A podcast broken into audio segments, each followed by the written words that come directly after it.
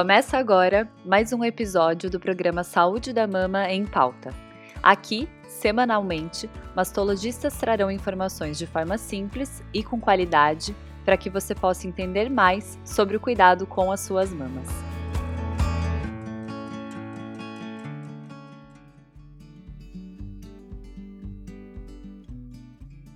Olá, meu nome é Fernando Koenig e sou médico mastologista em Joinville, Santa Catarina. Hoje falaremos sobre um tema extremamente comum no nosso dia a dia do consultório, que é a descoberta de um nódulo na mama.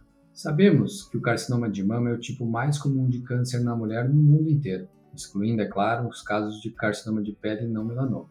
Todos nós conhecemos alguém que tratou ou que está tratando um câncer de mama. Inevitavelmente, ao perceber um nódulo, o primeiro pensamento é de uma lesão maligna, do famigerado câncer. Mas espera aí, será mesmo que todo nódulo na mama vai ser um câncer? Hoje veremos que não. São vários os nomes dados ao nódulo mamário. Tumor, massa, caroço, bolinha. Não importa como a paciente o define. O importante é saber identificá-lo. Caso você sinta uma área, geralmente firme, localizada, de consistência diferente do restante da mama e que não se repete na mama contralateral, você pode ter um nódulo na mama. Eles podem ser dolorosos ou não, podem causar abalamentos ou retrações na pele, podem ser descobertos pela paciente, por seu médico ou através de exames de imagem de rotina. Sempre que temos o diagnóstico de um nódulo, uma avaliação com um mastologista é recomendada. Mas calma, isso não quer dizer que a lesão será um câncer de mama. Na verdade, mais de 90% das massas palpáveis em mulheres abaixo dos 40 anos não serão câncer. Mesmo naquelas que terão que realizar alguma biópsia para investigação, a maioria dos casos ainda revelará benignidade. Mas então, o que podem ser os nódulos mamários? Vamos discutir a seguir as causas mais comuns para os nódulos mamários. Vamos começar pelos cistos.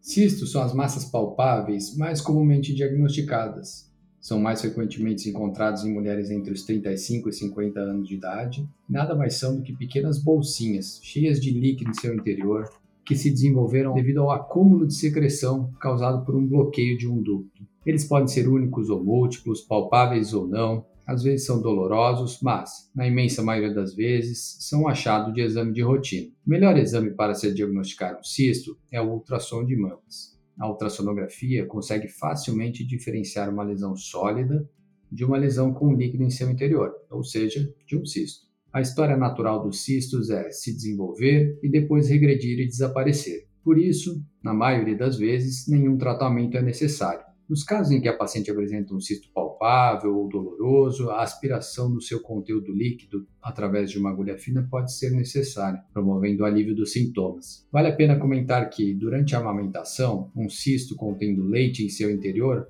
pode ocorrer e recebe um nome especial, chamado de galactocele. Portanto, se você tem cisto nas mamas, fique tranquilo. Cistos simples não aumentam o seu risco para desenvolver um câncer de mama e tampouco irão evoluir para um câncer. Outro nódulo extremamente comum de ser diagnosticado é o fibroadenoma. Ao contrário dos cistos, estas são lesões sólidas. Não sabemos ao certo como ou por que eles se desenvolvem, mas sabemos que possui uma relação direta com hormônios, já que se iniciam na adolescência ou início da idade adulta, podem aumentar de tamanho com a gestação ou com o uso de hormônios exógenos e tendem a regredir após a menopausa. São achado comum em mulheres mais jovens, geralmente entre os 15 e 30 anos de idade. Quando encontrados no exame físico, apresentam-se como uma massa fibroelástica de consistência semelhante a uma borracha de apagar. Geralmente são móveis, podem ser dolorosos ou não.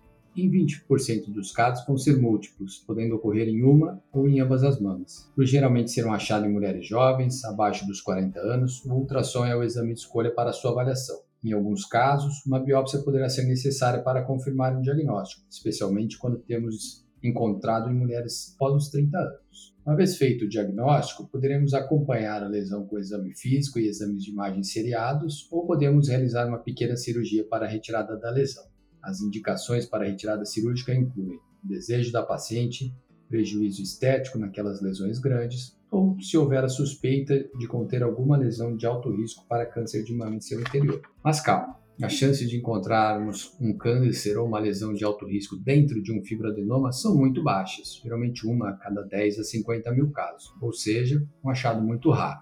Falando de nódulos, cabe aqui uma pequena palavra a respeito do tumor filóides. Essa lesão também apresenta-se como um nódulo mamário que, à primeira vista, pode ser semelhante aos fibroadenomas, porém seu crescimento é rápido e tende a acometer mulheres um pouco mais velhas, geralmente após os 40 anos. Então, sempre que o nódulo, mesmo de aparência benigna ao ultrassom, crescer muito depressa, a biópsia vai ser indicada. Se essa biópsia confirmar um tumor filóides, ele vai ser classificado de acordo com seus três tipos: benigno, borderline ou maligno. O tumor filóides benigno não está associado ao câncer, mas o borderline e o maligno, como o próprio nome diz, estão. A retirada cirúrgica com margens amplas está indicado para evitar a recidiva dessas lesões.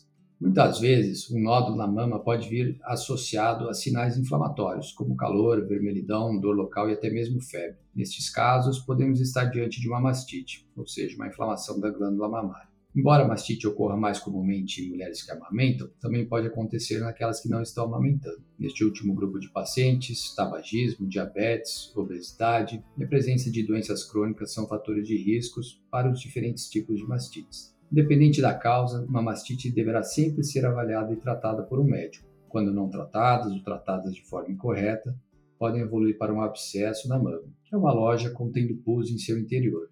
E nesses casos, o tratamento com antibiótico e a drenagem do pus, seja com cirurgia ou com agulha, deverá ser realizado. Casos que não se resolvem com as medidas tradicionais deverão sempre passar por uma avaliação de um mastologista, para escolher um tipo raro, mas muito grave, de câncer de mama, carcinoma inflamatório. Ainda falando sobre os nódulos benignos da mama, temos a necrose gordurosa, que nada mais é do que uma área de gordura da mama que não recebeu aporte sanguíneo suficiente e acabou morrendo. Geralmente ocorre após cirurgias mamárias, principalmente mamoplastias redutoras, mas também pode acontecer devido ao trauma local ou após a injeção de alguma substância irritativa dentro da mama, como silicone industrial, parafina ou até mesmo a própria gordura oriunda de uma lipoaspiração. Fique tranquilo, necrose gordurosa não causa câncer, mas a sua aparência nos exames de imagem pode ser feia, simulando um nódulo de câncer. Nesses casos, a biópsia para excluir qualquer malignidade está indicada. Por último, falaremos sobre uma última condição benigna que também pode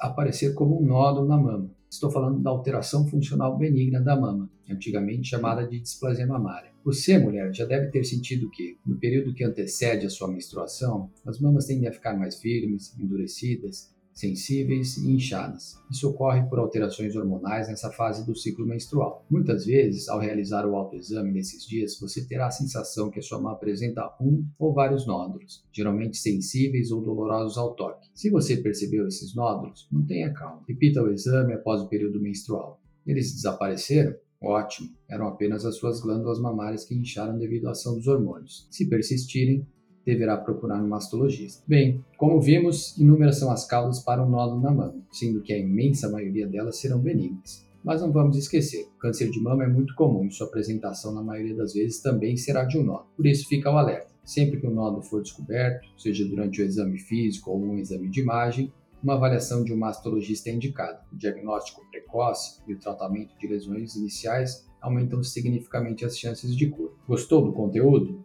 Fique atenta para os próximos episódios dessa série de doenças benignas da mama.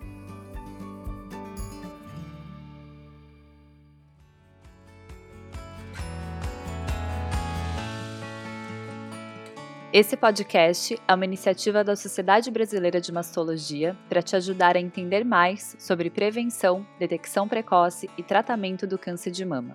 Aproveitem os próximos episódios e fiquem por dentro das nossas novidades através das redes sociais, @sbmastologia no Instagram, Sociedade Brasileira de Mastologia no Facebook e também no nosso site, sbmastologia.com.br.